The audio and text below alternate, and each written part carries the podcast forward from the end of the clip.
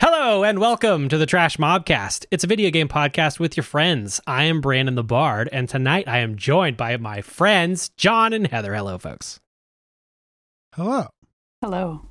Lots of video gamey things happened, but before that, how are you guys? You doing good? Yeah. I had my head buried in a magic card set for almost the last two weeks. I am shocked. This is pretty bad. Which set? uh Kamigawa Neon Neon Dynasty. So it's a new set that just came out. Ooh. And uh, I basically threw away my entire life into it and uh spent way too much money. Hmm. It's great. The life I'm very excited. of a fan of Magic the Gathering. Always broke. yeah. Yeah. I can I can identify uh maybe is there anything that I that I consistently dump money at other than all the time finding weird little rabbit holes to dump money in as I look behind me and there's like at least a $600 bar behind me of just the, booze itself. Um there's a bunch of Star Wars to- Okay, yeah, I, f- I feel you. Maybe just this room that I'm in decorating uh, I sink money in, but I can't think of anything like that. It's like a singular focus. I like to think of my magic cards as like a, a useless investment account that will never be sold and never be worth anything. Action figure collection is like that too, I guess.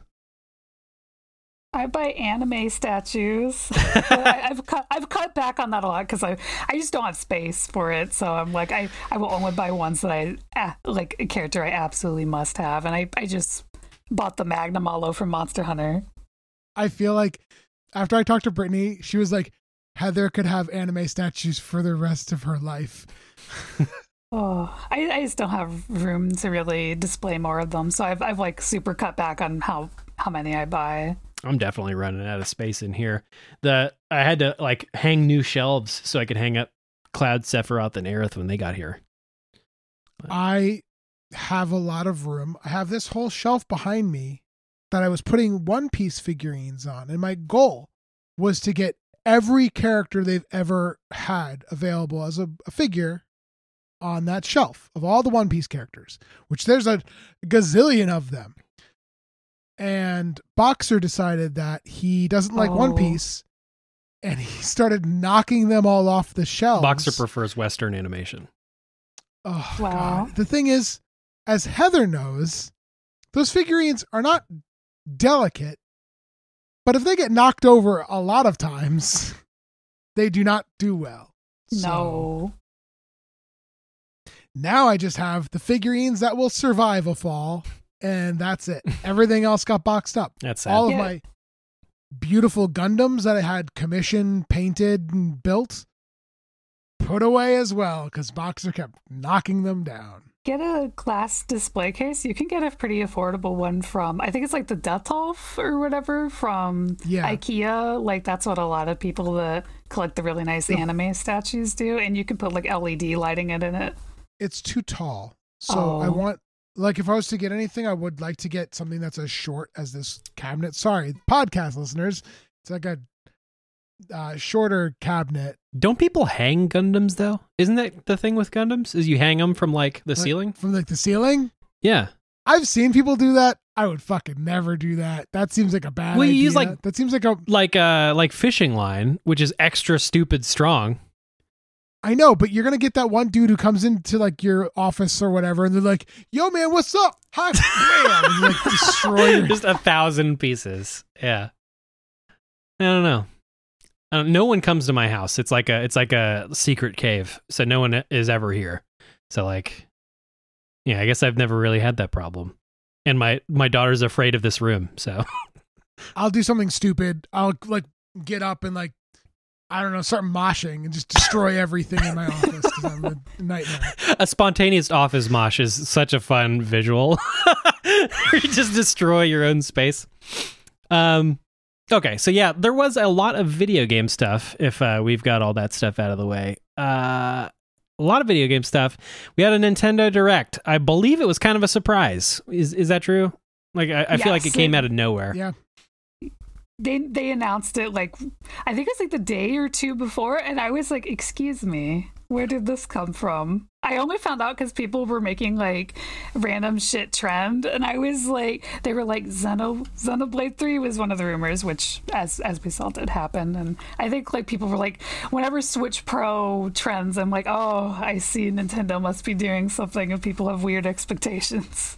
It's funny. All my Nintendo news, I is always broken by your Twitter account. Like every time I, I before I see anything from Nintendo, uh, because like I've, I I was following Nintendo on YouTube for a while, uh, just because like you know all the other ones I have, just so if anything breaks, I'll see it right away. But I had to stop because Nintendo's YouTube is like every five seconds. I feel like it uploads some weird shit. Um, so I, I, I unfollowed them on YouTube. So now you're the first uh, Nintendo source that I see usually. Well, I, I try to be on the, the pulse of Nintendo news. If it, if it's like a franchise I care about, like Retro Studios just updated their Twitter banner with like Samus, and I was like, oh my god, it's happening! Are we going to finally get Prime Four news soon, please? The um, I gotta tell you about that banner update. Like, I think that it's fun to see people like speculating, but like, holy shit, they updated their banner and people are digging into that banner. so I've seen whole like paragraph articles written by people about the banner that they posted on their Twitter account. Like I've changed my banner like 15 times. Where's my two page articles on why I changed my banner? like, you know, it just seems like such a weird thing. It's like the Phil Spencer, like his background. Like every single time he has a uh, announcement or something, everyone scans the background to try and figure out what thing Microsoft's doing later. They're like, oh my god, Phil Spencer has a Sekiro collector's edition behind him. Clearly, Microsoft is going to buy FromSoft. Oh, wait, technically, does Microsoft own Sekiro? They own the publishing rights. FromSoft still has the actual rights. Well, because Sekiro is technically a sequel to the Tenchu series, correct? No, like it started as one, but they they made it yeah. its own thing, and act but Activision published it, so um, they they have the publishing rights, but FromSoft still has the actual rights, which is actually surprising because FromSoft Much doesn't like, have the rights to Dark Souls anymore. Much like Destiny and Sony, which we will get into later. Wait, they don't? Hmm. I didn't know Correct. that. They didn't Bandai have, has has Dark Souls. Oh, Sony has shit. Demon Souls, but from I think Sekiro is the act, oh, the only thing that uh, FromSoft has the rights to. What about Bloodborne? Sony. And it used to be Japan Studio, but those that's gone. So I think Sony Man. has the rights to Bloodborne. Wow, that's pretty lame for for From Software. But I guess they don't really care because they're probably never going to go back to those franchises because no. they're just going to go with Elden Ring and then whatever else they do afterwards. It'd be nice to see them sit on something for a while, like they did with, uh, like they do with Dark Souls, kind of like to have something else catch fire that huge. Well, I mean, because the, the, side stuff it seems to be people's favorite. Everyone likes Sekiro more, and everyone likes uh, Bloodborne. It's like everyone's who's like a diehard Soulsborne person. That's their those are like their favorite ones. So it's weird that those other ones didn't blow up, but Dark Souls does. I was just gonna say my favorite one was Dark Souls one, and I've I've kind of bounced off all the rest of them. Bloodborne's my favorite. Yeah, like I don't know you as a diehard like Soulsborne fan though, whereas Heather, Bloodborne. Uh, you know, Demon Souls and Dark Souls, I was like super into those games, and then like I think it's just because like I got my fill, yeah, of what those are, and then afterwards it's sort of like I got like kind of I don't know. I'm not that good at them. So like Bloodborne like beat the shit out of me. Right. And like I got to the Bloodstarved Beast and that thing just put my head against a wall and smashed it in a lot and I was like this is rough. Well, I mean I, I eventually beat it, got further and then I was like I don't know if I like this game as much. Wait, my advice for Bloodstarved Beast for everyone out there is literally 100% of his attacks can be dodged, but if you just go to the left, and the only thing you have to worry about really is the poison outside of that. And oh yeah, I I beat him. I beat the tree guy too, and like uh, some other like again, it's not a bad game. I was just I was bad at it, and then I just didn't want to put the time in to get better. Well, infamously, I gave Bloodborne uh like forty five minutes before I tapped out because I didn't know what I was playing. So I totally understand. You, you, Um, got- you gotta you gotta run past the, the fucking bonfire. Every everyone makes that mistake when they like. Even I made that mistake in Central Yharnam. Like I, I thought I had to fight everything, but really you just have to gun it to the blood, not to, to cleric beast. And um, once you get that free insight, you can suddenly level, and then then you can actually go back and fight things. But a lot of people waste their time in that first like first like bonfire area right in Central Yharnam, and then they rage quit. Yep, that was me. Hi, it's me. uh, I'm in this picture and I don't like it. Um, it's funny. I was uh, scrolling because like I figured the best notes that I could find for the Nintendo Direct were the ones we were because this is like the first one- like one of these events that I think we were talking to each other in real time. Uh, which is kind of Yeah. neat. So like I can actually scroll back and the uh, I it starts right at this giant fucking burrito that you got from uh, Sheetz from this uh, chicken Caesar wrap. Uh, but yeah, that's right around uh, the time we started talking about it. And uh, the first question I asked was, "Is this direct hype for Nintendo people?" Uh, which uh, see, you answered obviously. So far, for me, yes. So like, um, yeah. So we can kind of start off. Looks like um, Fire Emblem, the Advance Wars remake, and Front Mission. No, I'm pretty stoked about that.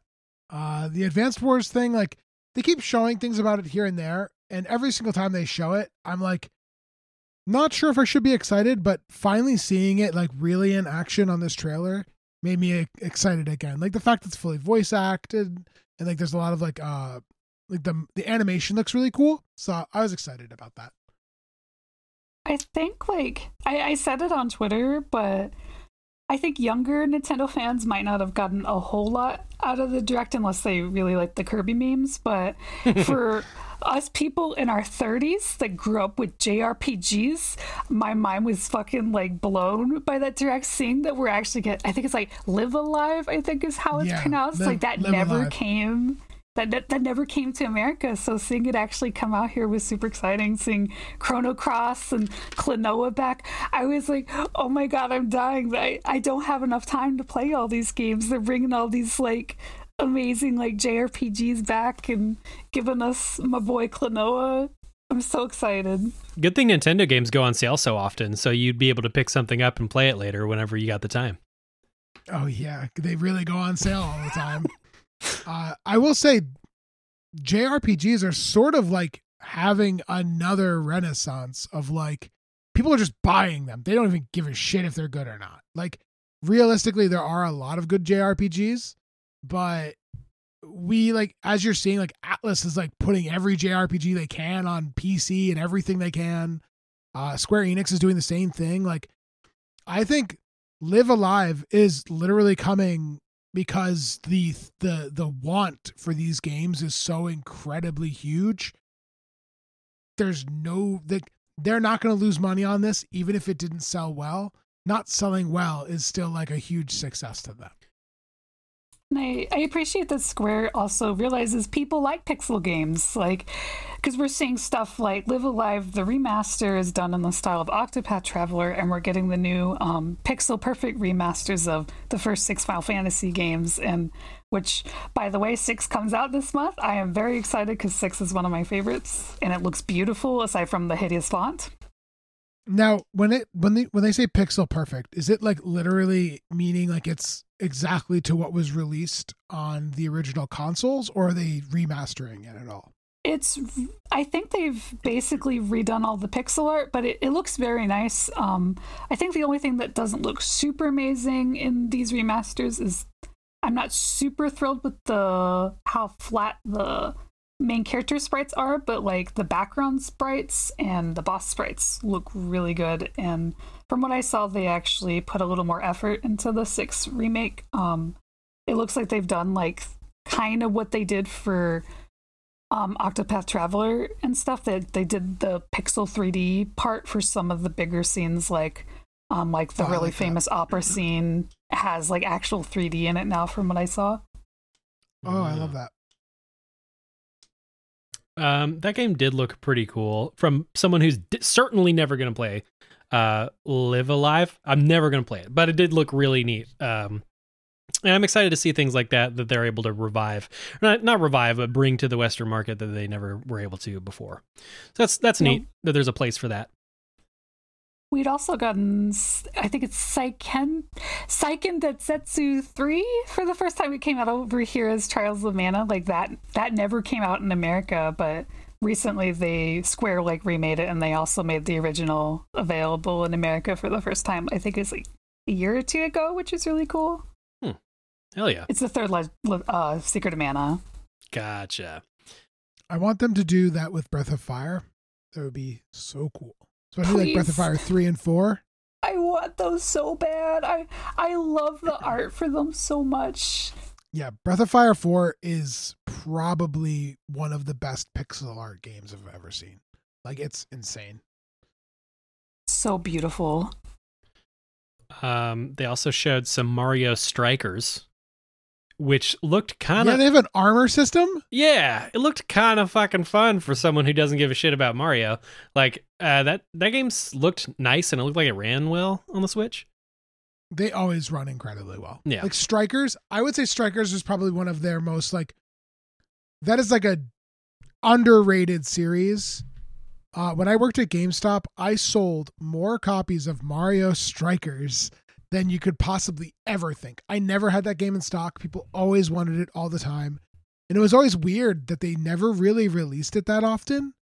Uh, same with Mario 3 on 3 Hoops.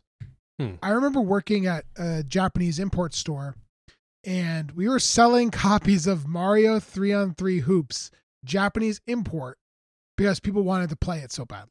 Interesting. Yeah, people like the Mario sports games, like uh like Mario Golf, uh, especially on like the Game Boys and shit. People really like that. Um, Yeah, but I just think that like I think Mario Strikers is like a dark horse for Nintendo. They just don't talk about it, but it sells really well and very consistently. So I'm I'm shocked they release so few of them. Yeah. Also, there's like clubs built into this one, so you can literally like have your soccer club and play online. Like they have like features that FIFA has in Mario Strikers. It's super cool. I have no idea how they're gonna pull it off on Nintendo. It's so weird. oh, it'll be bad, but whatever. yeah, It's- that's true. it's cool that they're doing it. You know, Nintendo sucks at online. It's going to be a disaster, but I guess you don't really need like amazing net code for a soccer game like you would like a fighting game.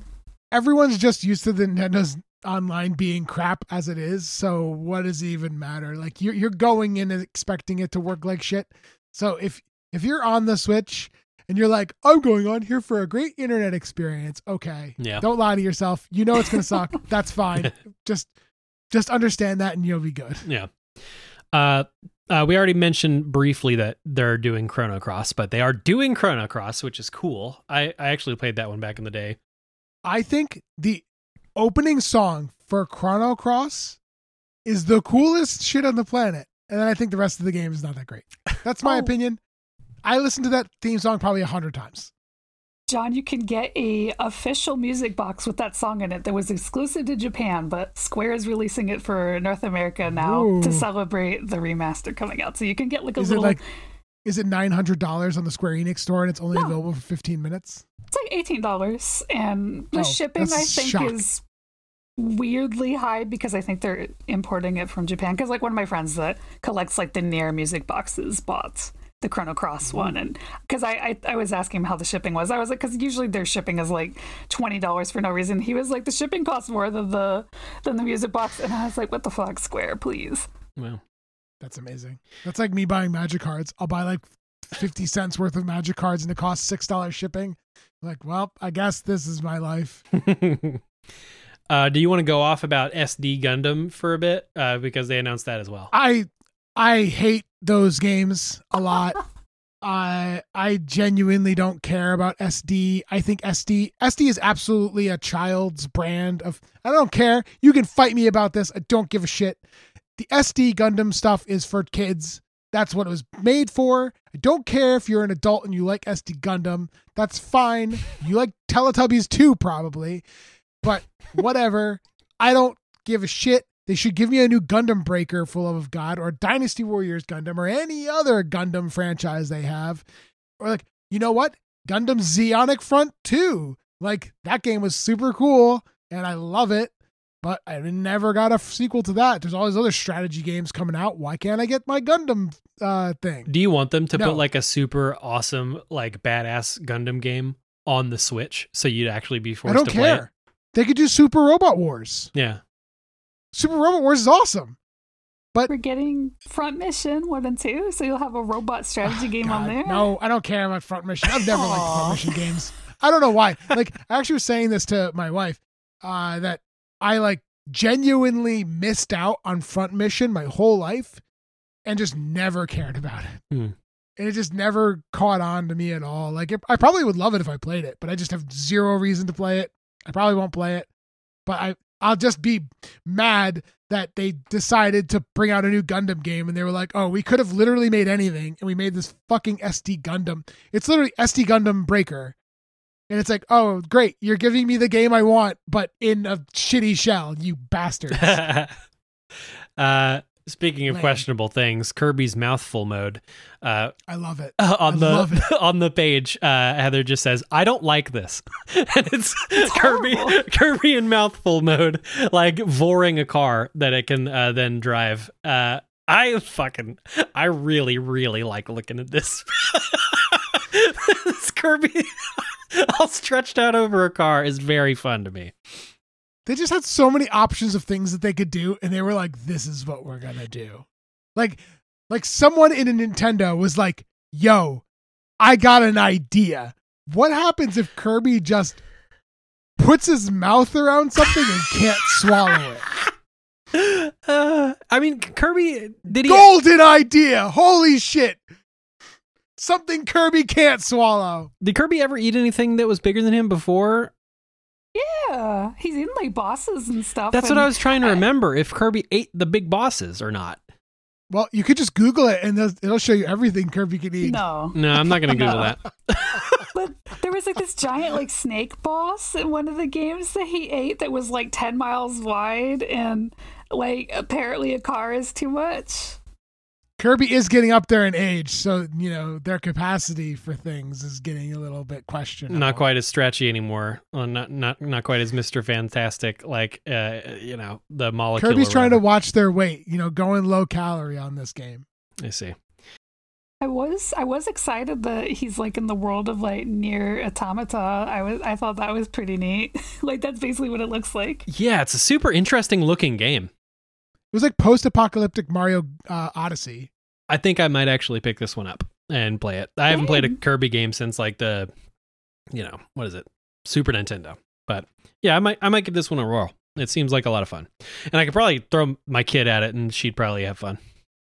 Kirby falls under the same category for me as Metroid does. If it's a 2D game, I'll play it. If it's a 3D game, I won't. Hmm. Interesting. Um, let's see what else. Uh, MLB looked like garbage, but uh, it's there I- for some Oh. people. I love it. That commercial was fucking awesome, though. yeah, it's just a huge train wreck. I was like, man, first off, this is definitely a commercial for Japanese uh, fans of baseball. yeah. Who the fuck are these two dudes? Like, oh yeah, very specific. Like yeah.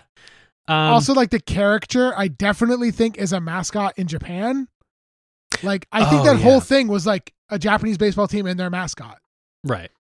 There's a bunch more stuff. I'm just gonna kind of lightning around through some of their some of the.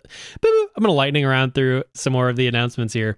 Uh, Portal Two was announced, which or I think Portal One and Two maybe was announced Yes, as a it's pack. Yeah. I want to see how fast that shit gets broken because everyone breaks Portal. It's so good. I love Portal. Me and uh, Stray Highlander, m- m- good friend, uh, uh, he was gifted Portal 2 for a birthday one year uh, by his uh, future wife. And we sat there essentially ignoring her all night until we beat the game. And she was so pissed that she bought it for him. but we got it done. Uh, and, uh, you know, but I, I have a lot of fun and good memories with Portal 2. Um, let's see. Portal 2 almost uh, made Brittany and I kill each other. So I bet. I, like, I jokingly said to her, I was like, "Oh, we should get Portal 2 and play it together." And she's like, "No, I Uh, won't even. I won't even consider it." I'm like, "But why? It's so much fun." And she's like, "It's not fun. You're an asshole." uh, it looks like, uh, judging by our text, like our little group thingy, uh, we were all the most excited. It's, well, it, me and John, uh, very excited about uh, Switch Sports, the spiritual successor to Wii Sports. Oh yeah, I hope like my Wii remotes can work for it because at least those will work better than the Switch Joy Cons. Yeah, actually, I think probably they would because they were. They des- definitely won't because those fucking motherfuckers won't give me any sort of joy in this world. no, I mean, But- I mean, technically, I think they would be better, like more effective motion Oh. controllers than the Yeah. Joy Cons would be, because that's kind of like Oh, yeah, I feel no. like for the Joy Cons, it's like a bit of an afterthought. Um, Oh n- no, they definitely made them with the intention of them to be waggled around like stupid pieces of shit. But they suck ass, and they their tracking is terrible, and they'll definitely be bad. yeah, and they'll float and they'll do other dumb shit that Nintendo was like, "Oh, we didn't know, guys. Sorry." I wonder if they're going to Sorry. come out with like a like a specific peripheral that has better like tracking and stuff for that, because that, that- I could see that actually taking off the Joy-Con Plus. pretty much, like Oh. or like a like if they released like what are they like a Wiimote like a like specifically for that game. Uh, I think you know what? If they did that, I think the Switch would be the first console to have the most amount of official weird ass peripherals ever created. maybe. I, mean, I don't know. I The think Nin- it's the Wii. yeah, there was a time where like a bunch of games were like th- just think like Rock Band and shit. Uh, the Wii itself has the little balancing board. But I'm saying the Nintendo Switch already has a whole bunch of them. Yeah, Like, they've got they the ring. the Ring Fit. They've got the N64 controller, the NES controller, the Sega controller, the uh what else do they have? Like they have the Pro controller, they have the Joy Cons, the Like- drums for Taiko Drum yeah, Master. the drums. Don't worry, and these are all Nintendo official. Yeah, That's what I'm talking about. I'm not talking about third party. Like Rock Band Oh. guitars technically are like Harmonix Yeah. and uh Red Octane or Mad Catz. Like these are all like made by Nintendo. Ugh, Mad Catz. I have so many memories of fucking shitty, janky Mad Catz controllers back in the day. Ugh. I have very fo- fond memories of Mad Cats. I had bad experiences. Um, well, don't buy their rock candy controllers. Those things are fucking trash. that's true. Xenoblade. That was a thing. Do people even like Xenoblade? Yeah, I love Xenoblade. I haven't played the first one, but I played uh, Chronicles X, which is like the only game left that hasn't been moved from the Wii U. And uh, Chronicles 2 was really fun. I'm very excited about Chronicles 3. So is Chronicles X the tenth game in the series? No. Like I, I don't know what they were doing with that one. I don't know why it's named like that. I guess it's because it's just drastically different from the other ones, so it's kind of its own Yeah. thing and there's robots and stuff, but I I don't know why it's named like that. And it, it's forever stuck on the Wii U, I think. Well, I uh I think that I remember when the that game first got announced on the Wii U and it looked like it looked like an Xbox One game and you were like, "Oh shit, this looks awesome." And then they were like, uh, "It kind of doesn't look like that. I'm sorry, guys." Yeah. It's a Wii U. It did its best. yeah, I'm I'm hoping they remaster all of those for the Switch just so you get all of them in one shot. They remastered they do that? one. Yeah, they did one.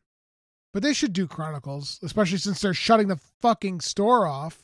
Yeah, I have.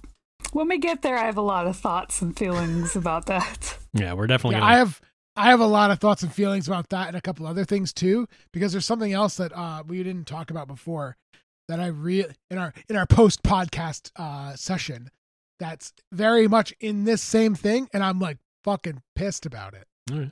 We'll get to it. Uh, but for now, let's keep praising Nintendo. Uh, Twenty-five dollars for forty-eight courses of uh, Mario Kart. Yeah, that all look insane. like dog shit.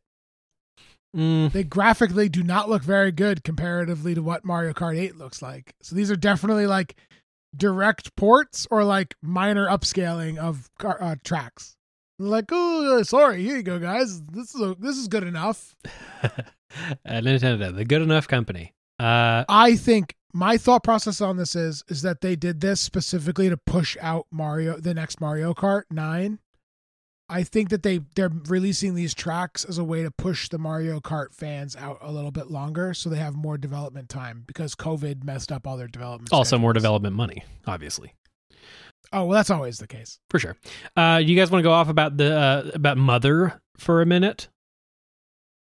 Sure. I don't. Um, I don't care about mother, but please have it. I'm the only one. Uh, well, they they actually, for the first time in like ten years, they actually had the tiniest glimmer of hope that they would announce Mother Three, which was honestly kind of unrealistic because there's still no Game Boy Advance support, which makes me upset.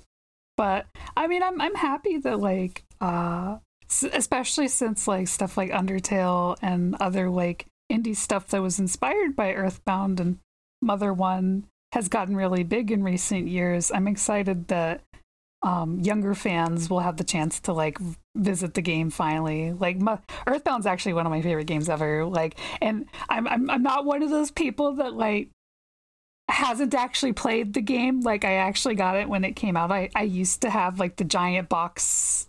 Like I, I don't have the box anymore, but I still have my old smelly strategy guide that has the, the scented stickers that came with the game. Wow, Like, I think it was like a ninety dollar game on the Super Nintendo, but I got it when I I think it was like third grade when it came out, and I think I beat it every day, like across the summer because I would use like the game Genie just so I could like rapid fire play through it like over and over again when I was a kid. That's awesome. I remember when I was a little kid, I saw Earthbound, and we had an NES, a Super NES. Or I had access to one because my friend had one, and I played his I played games at his house all the time. And I remember seeing Earthbound with the guide on a shelf at like our our grocery store had like a rental store in it, and they had it for sale for a hundred dollars for everything in a sealed box. And I was so excited, I really wanted it. My parents were like, "No, we're not buying it; it's too expensive." And I'm like, "Man, if I had bought that, oh my god!" I did buy a copy of Earthbound for twenty five cents in a in a bin once. Oh great. my god, you can't do that anymore. Uh, Brittany gets really not. mad at me all the time because I bought it for 25 cents and then I gave it away to a friend of mine who's super passionate about Earthbound and I gave it to them and Brittany was like, I could have had that, John, you bastard. And I'm like, what are you gonna do, huh? my video game my video game white whale that got away from me is like i i used to have the original like my my childhood copy of chrono trigger on the super nintendo and i let someone borrow it in middle school and i think they like moved away or something and i never got it back. So it's like now oh, I, I i have like the ds port but like it's not the same and i'll i'll never get to have it on super nintendo again but it, it, it's whatever but it's worth so much now That does. I suck. asked Brittany about that because I was like, oh, I really want to play Chrono Trigger. I was like, Brittany, do we have it on Super NES? And she's like, oh, no, I sold it a long time ago. And I was like, all right, I'll Oh grab a my copy on eBay. And then I was like, No. never mind. I won't buy a copy on eBay because holy shit, it's so expensive. Yeah. just just get it get it on steam now it's like they the steam cop version was shit at, at the start but they fixed it after everyone complained so just just get it on steam That is an excellent segue from us being sort of excited about the future of Nintendo to be us being angry as hell about the future of Nintendo uh, with their closing more digital storefronts for the 3DS and the Wii U. yeah. Um, Well, at least, so the positive thing out of this is that you will still be able to download your assets. So they're not completely shutting the stores down. They're shutting them down for purchasing. So you won't be able to buy anything. So they're turning off the payment processors for them. Uh, I think it's specifically to save money on doing payment processing for those machines. Uh, so the servers will still be up and online. Uh, but I'll tell you right now, as someone who uh, used to play in the space of piracy on the 3DS, uh, they've pirated that stuff so well that you can literally have a pirate eShop that you can go into and just download the games from the pirated eShop as if you owned it as a 3DS. It's insane. wow. the thing that upsets me about this whole thing is now if you're if you're a Nintendo fan and you love like Zelda and Mario, you'll never have to worry about not being able to buy your favorite game.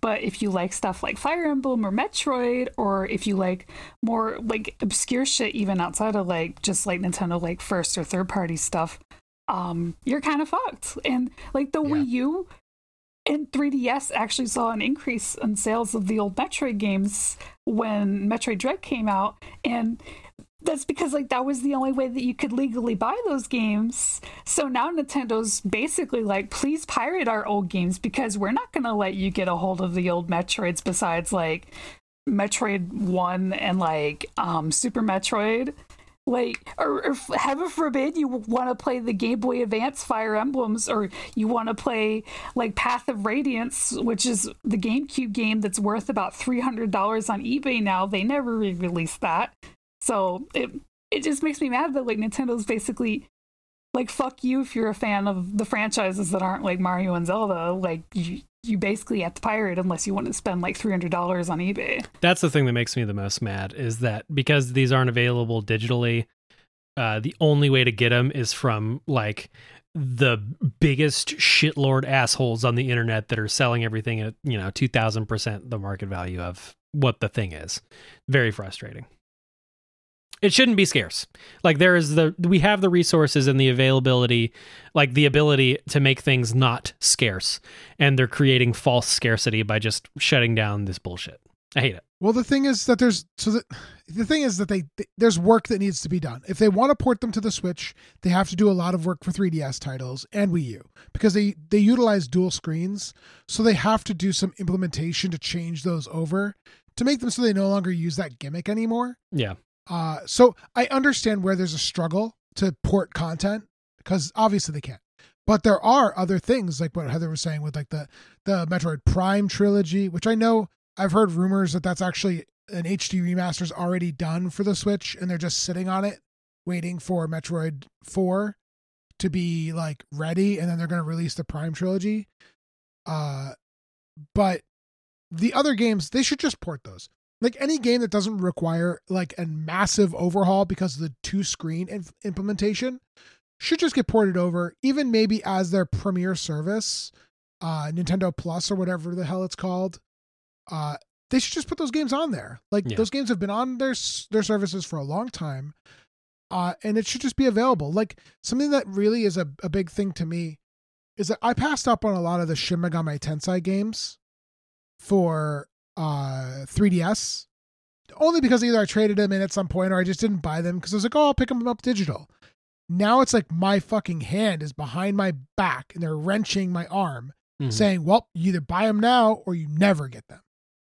Because the price of those games has been going up almost monthly on ebay. Like i bid on a copy of a strange journey and i got it for like 60 bucks and then the month after that it was $90 Jesus Like- Christ. um, one thing I did want to mention before we we blow past it, and I forget. Uh, with the with there being deadlines on, on all this stuff, uh, there's the the stores are shutting down in late March 2023, uh, which obviously we got a little bit of time. But um, the other deadline that is like super important is as of May 23rd, 2022. So right around the fucking corner, uh, is the cutoff for using a credit card to add funds to your account through the Wii U or 3DS eShop, uh, which is like sort of important to know because you know you might think that you'd be able to do the shit, but if you can't add funds, you know that's how some people do this thing. Uh, and then yeah well that's how they're gonna they're gonna kill the markets so Yeah. they're gonna make it so you can only buy them in a convenient way on your own convenience or you're gonna have to go fu- like here's the thing they're not gonna be replacing eshop cards they're not printing eshop cards anymore No. amazon will probably shut down their digital eshop uh merchant and it's probably just gonna be whatever eshop cards still exist Yeah. and so they're giving you like whatever a year to burn your eShop credit. And that's it. Like people who have money on their eShops, they're basically saying buy your shit now or you'll lose your money. I think that sucks. Yeah. Well, talking about Japanese companies and being shitty about digital content, uh, there's uh, Shueisha and a couple other uh, uh, Japanese companies are attacking um, like scan sites for comics and manga, Mhm. and they've been uh, they've been like suing them all uh, for like a million dollars per uh, title that's on your website. Oh my god. Yeah, it's pretty bad. Um, but the thing is, though, is that part of the complaint that a lot of these people have is that first off, so like for me, for One Piece, uh, the scans for One Piece come out almost a week before it officially comes out. Uh, they print the manga and that comes out sooner than the digital versions. And realistically, they have all that stuff ready. There's just, I don't know. I feel like they could easily crush scan sites just by producing the content that the people want. Like, Yeah. the my my biggest argument for them is like Viz with JoJo's Bizarre Adventure. So I really wanted to read JoJo, really, really badly, and I had watched the first season of JoJo, and then I said I'll go buy all the manga. I'll buy every single set right now. They struggle to translate the sets every single time. They're on like as they finish a season, they didn't even finish set five. They're still translating it and they're also translating six. Like, what the hell? Like, I read all of the official JoJo via scans because there was no other way for me to consume that content. Yeah. And there's manga that's not even released in the United States that's like impossible to read.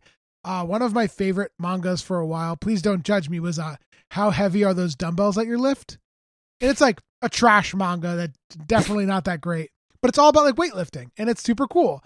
And I was reading that for a long time and I had to read it through a scan uh, site because nobody's publishing it. I can't find it anywhere. Uh, it's a pain in the ass. And like, they could just release that on Viz or Crunchyroll or something and then advertise it. And then I'll just subscribe to it. And someone's going to be like, oh, well, they've already got it on Crunchyroll. Okay, well, it's a pain in the ass to figure out what Crunchyroll has available on it and what doesn't because they don't feed that information. Like, I can't tell you the number of times I go to watch an anime and like on iTunes, they've got this cool feature that will tell you where it's streaming. If I try and find like a manga that I want to read, it's like I'm jumping through hoops. Like, I think that DC and Marvel, fucking crazy. They release all their comics on subscription services. And you know why they do that? Because it makes it so that people who made these crazy ass, like illegal, like sites where they, you know, have all these comics that they read for free, they're like, oh, we'll just do a digital subscription service and then all your asses will just get that because it's way more convenient for you. Yeah, God forbid you actually like evolve with the world. yeah.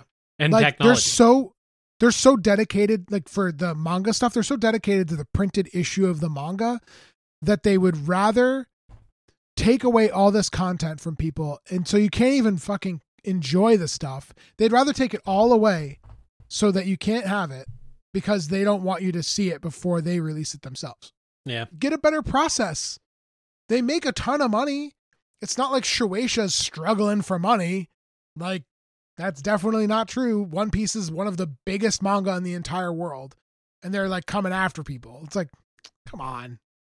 Yeah, I think I think the whole reason that they like that they don't release them earlier is just because of the print one because they know like the, the same thing used to happen like back in the day with anime was uh anime would take a lot longer to come out over here because like this was this was back in like the DVD days. Like they would take their time bringing anime here because it was a lot cheaper to buy anime in America than it was in Japan.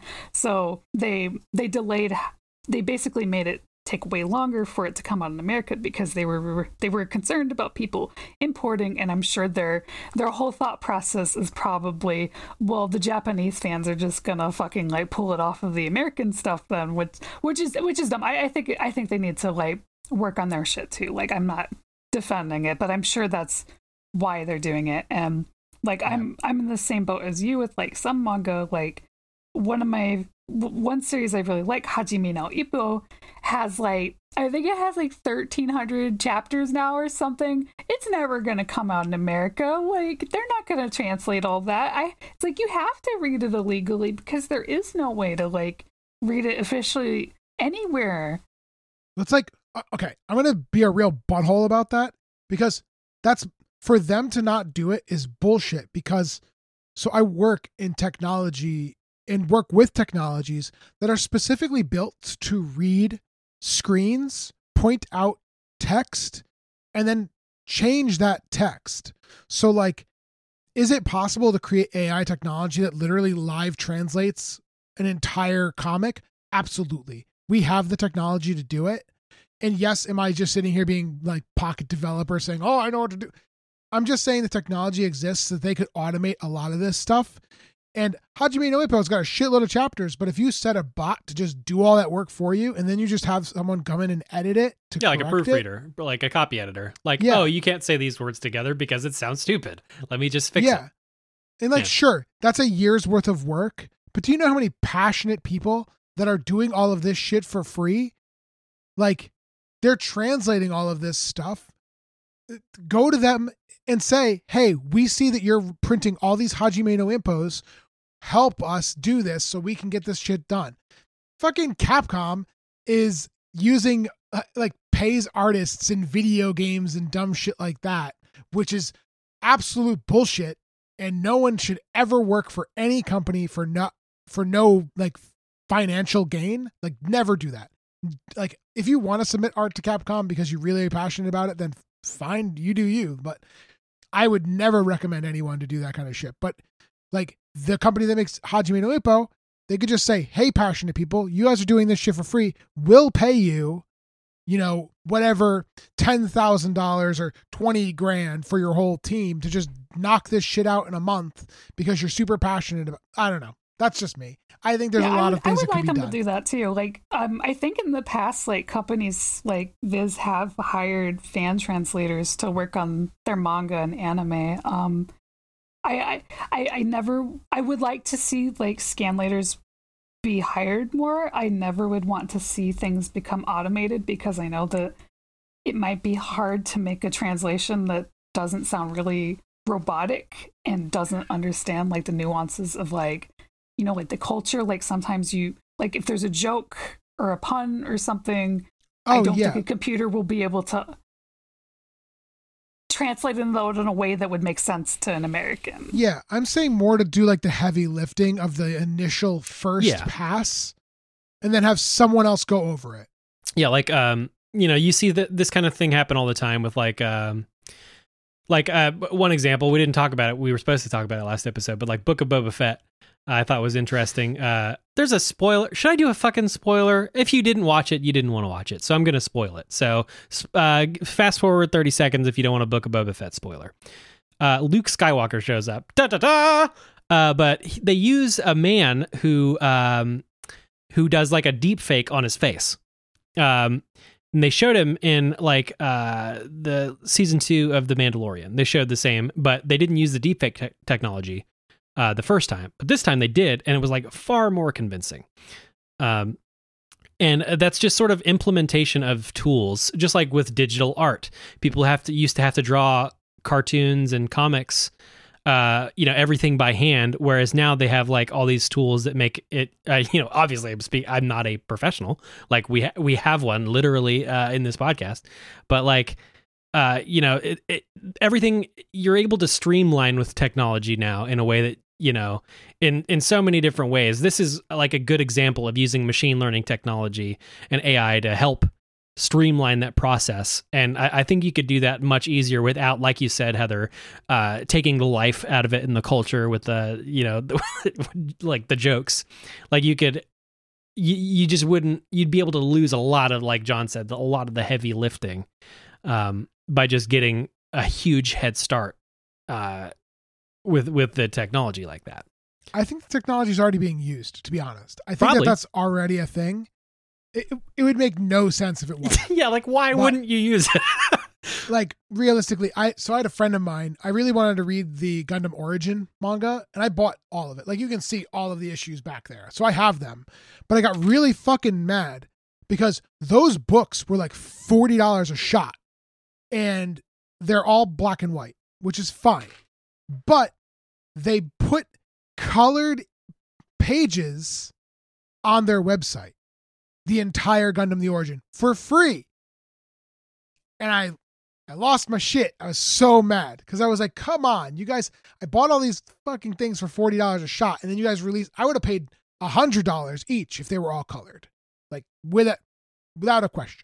so the ones you bought Uh, were black and white but they they sold uh full color no, they editions? gave away for free. They gave away for free the entire Gundam the Origin on their website as the anniversary collection that you could uh as PDFs that you oh could read on their website. Okay. So a friend, but you wanted to so buy sorry. the physical versions. Yeah, yeah. Okay. So my friend created an automated script that literally all it did was it went and it captured each page with a certain size capture of each page so I could put them all together in one compendium so I could just read the PDFs on my iPad. That was easier than having to read it that way, which is like sort of a form of piracy. And it's fucked up. I didn't want to do it, but I would You have already paid them. them. 'em. But that's the thing. I would have paid them five times as much for all of those pages if they had originally given me that in color. Yeah. I don't think it's piracy if it was already free and you were just using it, like downloading it for personal use. Yeah, personal use I Yeah. think is a different thing. It's why It- you can it- it's why you can buy a CD but you can't make a music video with you know the artist's tracks and shit. yeah, I. The reason why I sort of see it as piracy is because people do that with magic cards a lot. So people will uh, take an image capture of magic cards and then they'll go to uh, card printing websites and they'll get the magic cards printed professionally by a card printing site. That's yeah. different. that is though. different. And you're you, it's like a completely thing that you can use. It's like a yeah. which is pretty fucked up and pretty funny it's, at the same time. Like people are like, "Oh, I won't pay eight hundred dollars for this card. I'm just gonna get official printing from this printing press." yeah, It's like Jesus Christ. real life loot boxes, magic cards. All right, so Peacemaker, guys. I need to bring up some some some things I've been thinking about, some critical thinking I have been thinking about while watching Peacemaker. I know you guys haven't seen it, but I'm very shocked. So DC, I don't really care about the DC movie cinematic universe very much. It's sort of struggled a lot and a lot of like they've had some quality issues with some of their movies Yes. uh like the Snyder cut stuff and the new Wonder Woman movie. Like the first one was super good and then the second one was like what is going on? Uh and then like Suicide Squad. That movie was the first movie I ever walked out of my fucking own home to not watch. I thought it was terrible. The the Suicide Squad. was- I literally walked out of my house. I was like, this movie's so bad. I need to touch grass. I literally went. I took a walk. I just walked away. I was like, I just need to go do something else. I hate this. I could just backed out, but I was so mad. I left and just, and then I came back and saw the last like two minutes of the movie, and I was like, oh, I missed nothing Right. because literally nothing happens. But the Suicide Squad, the new one, was insane. Yeah. Uh, It's cool. but and I have a it- this is like crazy this like level of like thing I'm getting into here. So Peacemaker follows the same kind of like thing as the Suicide Squad. Incredibly violent, crazy, and like really funny. And it's James Gunn, so that's what he does. But the thing I was thinking, sorry, that's my cat. Uh, so the thing that I'm getting to is, and I said this to uh, Brittany last night, was that Boba Fett Oh. is a fucking badass and a fucking murderer. Hmm Yet the book of Boba Fett was a fucking joke. He was a fucking like a big squishy pillow that did nothing fucking violent to anyone. I did not Like- expect this Boba Fett turn on this Peacemaker. Oh yeah, no. So I was I got to thinking, and I was like, I'm pretty sure Disney is fucking this whole franchise to death because they're Disneyfying fucking everything. Wait. Because like when I watched that fucking Peacemaker, John Cena like he fucks a lady. Like that ha- and he just kills people. He just shoots them in the fucking head. He's just like fuck you, fuck you. And like Deadpool, same thing. Out of nowhere, like people are freaking out because Deadpool is like there's problems with Deadpool 3 and like they're mad at Disney and it's like I bet you Disney's saying you can't brutally murder people because guess Mm, what they didn't fucking do in the book of Bubba Gump fucking shrimp fett. Wow. He doesn't kill shit. He just hugs everyone and tries to be diplomatic about everything. Who the fuck cares? Kill some people. Why the fuck did the Mandalorians be like, "Oh, you betrayed our sect," and like why did they try and kill him? They didn't fucking care. I have a conspiracy theory about Boba Fett and the Mandalorian in general. Is it a fever dream where everyone can't kill each other? And the only time anyone can ever die is if they're a super bad guy and they die off screen in some weird phantom ways. No, it's Like, not that. It's it's fucking bad. It's really bad. Like think think about when a character dies in Mhm. anything that's done by Disney that's a Star Wars thing. yeah. Or originally, also. I mean, let's not pretend that there's ever been like safe deaths in Star Wars that you can pretty much confirm everyone's dead. But I'm saying that Star Wars is a lot more fucking violent and holy shit. Also, I keep seeing like fucking clips of like old Mandalorian like shit from like I don't know Disney's whatever shows they had before, like Bad Batch or whatever other shows there are. Mhm. And like they show like videos of like dudes on Mandalore with their fucking helmets off, like tongue kissing. And you're like, okay, why the fuck was this a big deal in the fucking book of Boba Fett that he took his fucking helmet off once? They're like, oh man, you've done more for us than we've done for ourselves in literally like 20 years because we sat in this fucking hole and pounded metal. And now all of a sudden they're like, fuck off, you piece of shit. You're not fucking cool because you took your fucking helmet off because you didn't even, you didn't do it because you wanted to. You're bleeding out and someone took it off for you to fucking save you. Like, fuck you, you fucking fucks. Like, Heather, how long has he been going? like, Oh. this is some bullshit. Like, come on. Like, I was like, okay, I'm totally cool with like a lot of this stuff, but like, number one, kill the big dude with the sword because who the fuck cares? Why do you care? They're telling you to fuck off, so kill them all. Like Which big dude? when they was like, he's like, I'm gonna take the sword from you because Oh, you're a okay. big bitch. Yes. And he's like, okay. And then he fucking just like, ugh, I'm not gonna kill you now because I'm a big bitch too. Because Disney's fucking pays our paychecks.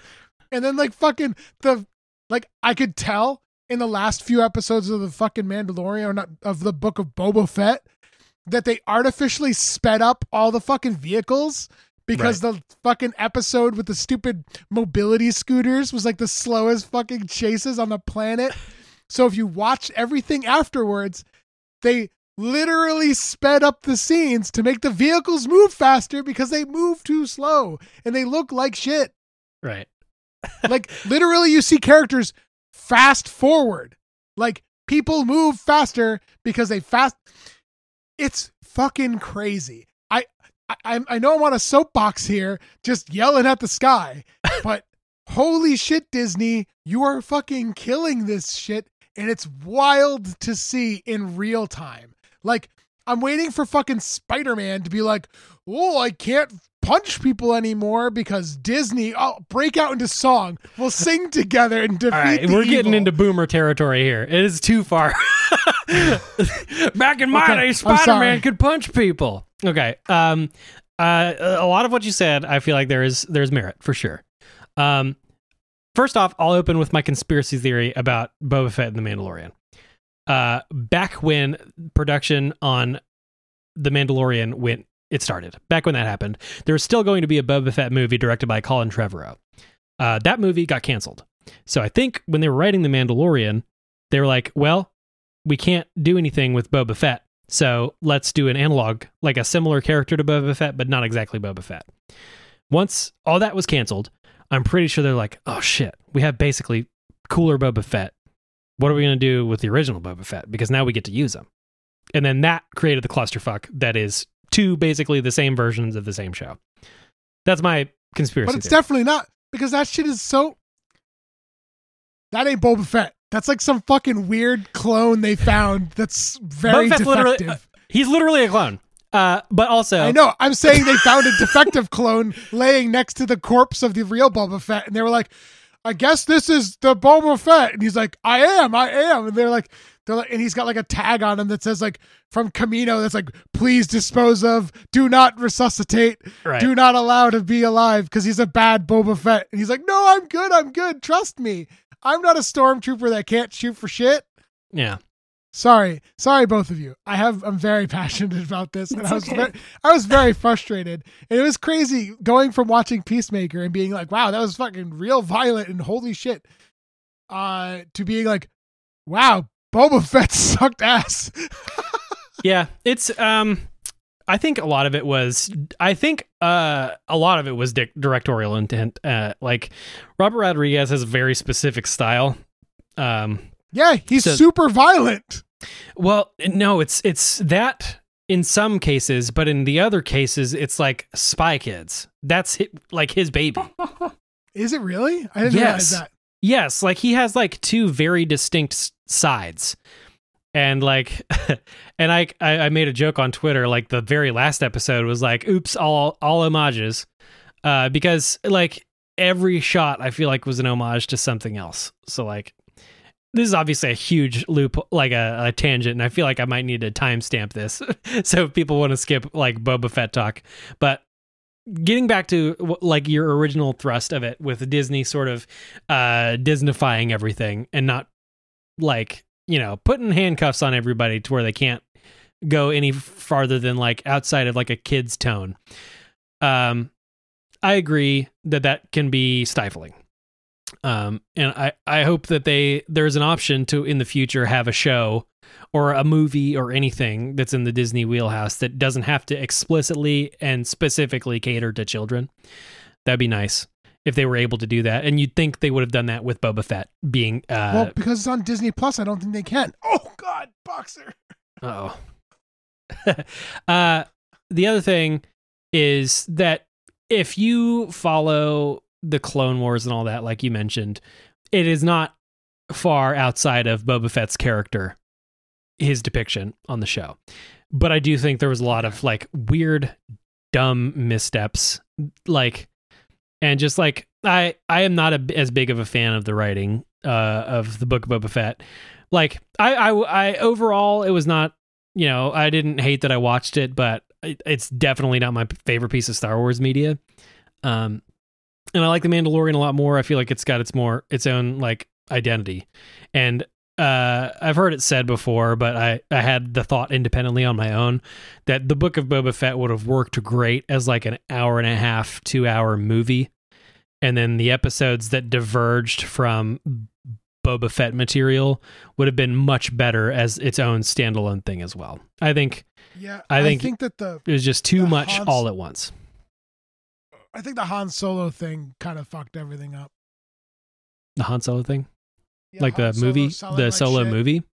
Yeah, Yeah, uh, you know, Disney's made a lot of bad decisions in my opinion when it comes to Star Wars, but you know they they're they've always crushed it with Marvel, and like I just feel like they're they're kind of ruining Star Wars, which uh, you know if you depending on who you ask, Star Wars has been ruined since like Empire Strikes Back. So like it's a big enough IP that there's going to be something for everybody, but that means that a lot of what they're going to make is going to you know, be the opposite of what some people come to Star Wars for. But uh, you can find more of that talk on our second podcast, Trash Starcast, where we only talk about Star Wars, uh, coming, uh, you know, December 2022. Uh, is there anything else you needed to get off your chest about Star Wars right, right now? I'm- okay. I'll be honest with you. I'm totally fine now. I just I came to that realization last night, and I I was stewing about it, and I was like, I don't know where I'm going to talk about this, or who who's going to actually give a shit about this at all. You But just man, needed to I really- ejaculate this I- information Yes, right into unfortunately your ears. right into my open and willing ears. Well, good. I'm I'm I'm glad. Um, Christ. Well, we are. Uh, we got a couple more things that are pretty important to talk about. Uh, and we'll wrap up here. Um, we can start, I guess, with uh, Sony bought Bungie, so that's a pretty huge thing, especially for me, being that Destiny is by far and away the most I engage with video games, uh, and it kind of brought me back into the whole everything. But uh, Destiny's my game, and it it will be. I will, uh, as I've heard uh, my good friend Whoopin say, I'm going to ride this burning ship into the ground, like d- until it is destroyed and it's gone. Uh, Um, so then you're going to stop playing it then now. no. Uh like um so I was skeptical initially and still kind of am about Sony buying Bungie because Bungie made a big deal of being an independent company now. Like when they, when they got out of Activision and whatnot. Before that, they were with uh, Microsoft, obviously making Halo.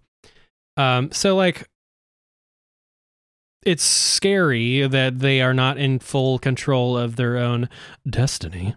Um, where they they like they willingly gave that up to uh, be bought for like three point whatever million dollars, billion dollars rather, billion. Um, which you know, uh, and the more you read about the actual deal itself, the more it's like a like what? Why is this good for Sony? Like what? What is the reason that they would do this? Because it seems like it's just going to be Bungie being able to do whatever they want. They just have a couple billion extra now, um, and you know whatever they release, they get to slap Sony SIE on it. Um, but Sony then announced that it will be releasing like 10 live service games in the next couple years. Um, they have the plans to do that. So having one of the most, if not the most, uh, successful live service companies there uh, to help them shepherd this project makes a lot of sense. The uh, you know they're they're right there in the building. They can walk across the hall and ask these people who have done this thing very successfully for years now. Like, hey, how do how do we make this work? How do we make this effective? Uh, what's the secret sauce? And Bungie knows. So makes sense. I'm nervous because now someone can be like, hey, why don't you put this gun in the game that you can only use if you're playing on PlayStation? Which they've said that there's that's not a thing you can do. They're, that's not what they're interested in doing, and that there's never going to be any uh uh you know in the at least in the near future there's not going to be anything that is like and and crossplay is still going to be a thing. You're still going to be able to play it wherever you can play it right now. Um but i mean you know sony can change their mind. They own them now so. It's it's scary but i i am less nervous than i was initially because it's just scary when all these giant companies are buying all the smaller ones. That's never that's always know, a scary thing you know what companies did really well when they got bought out and said they had creative control of all of their shit? Hmm. Uh, BioWare and uh, uh, Dice. And Hmm. they're doing real good now, aren't they? They did extra bad, but also like the uh who Insomniac, uh they're still crushing it and uh you know like a couple of other ones I don't have any names on my on my dome right now, but it seems like Sony kind of does this right. Um they and uh they they kind of give the artists room to make the game, which Rest is in all peace, I want. Japan Studios. Rest in peace. Oh, I'm Uh, still I'm still so Sony, sad about that. Sony Europe and SingStar. Uh, what else is Sony? The Wipeout team. Yeah. Well, as of late, I, I think things have been on the right path. And uh, Witch Queen is coming out next week. I want to do a lot of talking about that, but uh, we'll we'll get to that eventually. Um, so I'm very uh, hopeful and excited for the future of Bungie. Uh, I'm staring at a giant like Destiny wall of all the Destiny stuff. Uh, I love Destiny so much. I just wanted to. I want everything to be okay, and I'm scared, but uh, I'm less scared now. I think. I think it's. I think it's gonna be fine. Uh, Elden Ring is also coming. We are uh, at the the the dawn of Elden Ring coming. Uh, and I will now defer to Heather on this one. Well, I, won't talk too much about like everything about Elden Ring because I, I feel like I've kind of gone into it here and there in the past. But my the main thing I wanted to talk about was the PC requirements came out, and there's there's been a lot of talk about it online because, at least in my opinion, they're weirdly high. And I I've heard the argument, well, it's a next gen game. Games are just gonna have higher requirements now. But you want to know what game didn't have this high requirement that is a next gen game? Fucking Cyberpunk. like, I mean, you you can talk all you want about Cyberpunk's problems, but it's like, um, it, it's weird to me that the minimum specs for Elden Ring are higher than the minimum specs for Cyberpunk when it's like I I actually had very few issues running Cyberpunk on my machine. I ran at 60 FPS with like mostly late medium settings and I'm just confused how Elden Ring is a PS4 title and it's to have like have recommended 12 gigs of RAM, which I mean isn't a big deal for me because I have 32. My main, like, I've already talked to John about it a bunch. Like, my CPU is actually the only thing that is not within the recommended requirements. Like, my CPU is actually, I think it's like equal to the minimum but i'm i'm just confused about about the whole thing. Because it's like even even if you say well it's a next gen game it's it, it, it's a ps4 game still and it's a FromSoft game which i if you're playing if if you're playing FromSoft games for technical achievements you're you're probably not much of an actual FromSoft fan because Sekiro, which only came out a few years, like I think like two or three years ago, um, FromSoft's last title, you could play that game with like a GTX 760. So I I think like the people that are all well, it's a next gen game. People should all expect it to require beefy systems. I, I think they don't really know FromSoft's histories. It's like FromSoft isn't like a big graphics developer like so for me, it was really surprising. Like, I think my computer will still run it fine. Like, I have I have a 10, 1070, which is above the 1060 minimum, and I have 32 gigs of RAM. My my my very old i7 is the only thing I'm a little concerned about because they say that it isn't in the minimum requirements, but looking at uh, CPU benchmark comparisons, I should be fine. But that's all I had to say about it. Like I, I think it's, I think they're weirdly high for what we're getting, especially like even for open world games. Like, um, most recently, Assassin's Creed Valhalla and Cyberpunk both had lower um, minimum and recommended specs. I think like Cyberpunk's only got really crazy if you were looking to do like 4K and ray tracing. Yeah. I think the thing is, is like I was saying this before, is I think there's a there's a marketing reason to do it. because the developers are obviously paid by the manufacturers of this hardware. GPUs are not being as advertised as much, only because they're so hard to get that the demand is just there, so they don't even need to advertise because everyone's just advertising already. Um, but like people tend not to upgrade uh, CPUs and RAM as often in motherboards. Those are usually like something you buy, you know, every few years, or maybe longer. Uh, you know, I have an an i5 3470K, which is I think a year and a half older than your card, uh, your chip, Heather, and it runs just fine. I run VR games on. I played Half Life Alyx on that. Uh, wow. Yeah. So like, you know, and that said, it could not run it. Uh, and I was playing everything on that with no frame dips at all. I wasn't getting sick in it no issues. So the thing is, is it's like you really have to like parse through that kind of stuff, and also like, but with all the automated tools they've built, like I was, was talking about NVIDIA GeForce Experience, uh, that's great. Uh, I've already proof future proofed myself with just grabbing uh, a streaming service, and then if my computer can't run it, I'm just going to stream it, or I'll buy it on the consoles. Because the thing is, here's here's the biggest thing Heather, your PC is more powerful than the PS5.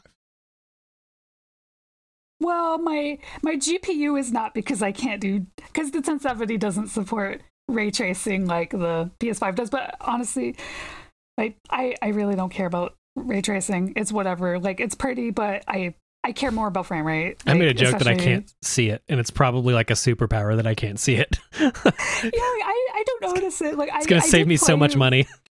I played Ratchet and Clank with uh the the ray tracing performance mode and I couldn't tell you the difference. Like is it just I think it's just the way that it processes the shading or lighting or whatever. It's mostly like, like I, light rays. I just so... want 60 FPS. I don't care about ray tracing. I played Spider Man with it on, and it looked it looked great. Uh, but yeah, you know. But if the game looks good, what the fuck does it even matter if the light rays look good? Destiny doesn't have ray tracing, and it looks great but that's that's it. Like I'll tell you, the best time I've ever seen ray tracing was in a piece of shit game. I was playing Seven Days to Die, which I fucking love. That game it's so good, but it looks like it looks pretty bad. Like graphics are not good, but it has ray tracing in it, and I had ray tracing on, and the beams of light were so pretty. I was like, it was like jaw dropping because the game looks like shit. and these massively beautiful rays of light are just shining out of the fucking sky. You're like, okay, I guess you can do it in makes sense. Minecraft now too, can't you? Yeah, you can. No. Okay. What? Are- are we doing a whole thing? Minecraft with ray tracing on, John. What kind of gamer are you? Okay. so first off, you cannot play Minecraft with friends on multi-platform with ray tracing. So if I want to play Minecraft with my friends on Switch or on Xbox or PC or whatever, I can't. If I play with only people on PC, I can. Oh. And then like really nice ray tracing things are on the uh Java version of Minecraft. Yeah. Aw. So, which is not multi-platform. So I want to play with all my friends, which is super convenient on the Windows version, which is great. I love it. It's so much fun. I have a Minecraft server. I got a ton of friends in there that play it all the time. It's amazing. But the Java version, I can't do that in. Well, I, I could, but only people on PC could play it, and that's not as fun. Uh, and I I just want to enable ray tracing on my PC version with the I don't know, it's really dumb. And Microsoft made some weird concessions to make ray tracing work. Why can't ray tracing not be enabled? Uh, I don't know. It's dumb. The whole thing is dumb. That's silly. Yeah. And then it used to be tied exclusively to only three levels. That you could only Hmm. play those three levels, and that was it. It was stupid. Isn't it isn't it sort of classic for Minecraft though that the features that Java has eventually go to Windows 10? Java's almost like the test market for for uh, they're parallel right now. okay. Yeah. So they've been parallel for the last few months since the Caves and Cliffs updates came out. Wow. Okay. Damn. Yep. That's recent Yeah, in Minecraft cool. standards. Yeah, that's cool. Y'all should be playing Minecraft because that game is so much fun. I think I still have it downloaded. I might. You should jump in our server. We got so many cool people in there. I play Minecraft like uh like a five year old. I just go and I dig a hole and I keep digging until I hit the ground and then I dig uh, more and then I, I I quit. That's how I play My- Minecraft. My whole specialty in any of these games is uh, resource gathering. So Mhm. I'm very good at digging really big holes. That's my favorite part. That's what I like about Minecraft. I'll dig some holes for you, John. I would love it if you dig some holes for me. Perfect. I got a big hole for you to dig in. Hell yeah. I love the wink. It's perfect. There's an audible wink because you clicked with your mouth when you did it. It's perfect for podcasting. That's how you wink for a podcast. Um, excellent. I think this is a successful episode. What say you folks? Uh, you can find me on Twitter at Brandon the Bard. Uh, you can find the podcast itself at Trash Mobcast on Twitter. And uh, what about you folks? Heather, you first. Fuck you, John. Oh, you, you can just find me Angie Nacio on Twitter. And John. And- now it's your turn. Hollow Schematic on Twitter. And I've got some other things. It's all just Hollow Schematic. I just keep it the same. Cool. Uh, everywhere you want to, everywhere he wants you to find him. That's that's where you do it. Um, we will have another episode soon. Thank you for listening to this one. Uh, if you have not done it yet, uh, it is great, greatly helpful. It is greatly helpful uh, if you leave us reviews uh, wherever you listen. If you, uh, you can actually do that on Spotify now, as a feature they recently Ooh. did. So if you listen on Spotify, leave us a review there or wherever you listen to us. Uh, very helpful. Uh, tell your friends, tell your family, tell your mom definitely tell your mom uh, about the podcast and and uh yeah it would be Don't bring those things would- into this podcast, Brandon. uh, we'd love it very much uh thank you uh please reach out to us if you want to talk to us about video games uh we will see you guys on the next episode goodbye Bye. Bye.